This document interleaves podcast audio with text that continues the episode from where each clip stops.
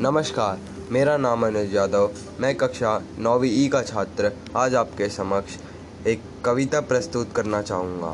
मेरी कविता का नाम है प्रकृति संदेश। पर्वत कहता शीश उठाकर तुम भी ऊँचे बन जाओ। सागर कहता है लहराकर मन में गहराई लाओ। समझ रहे हो क्या कहती है? उठ उठ, गिर गिर, तरल तरंग। भर लो भर लो अपने दिल में मीठी मीठी मृदुल उमंग। पृथ्वी कहती, धैर्य न छोड़ो। कितना ही हो सिर पर भार, नब कहता है, फैलो इतना, ढक लो तुम सारा संसार।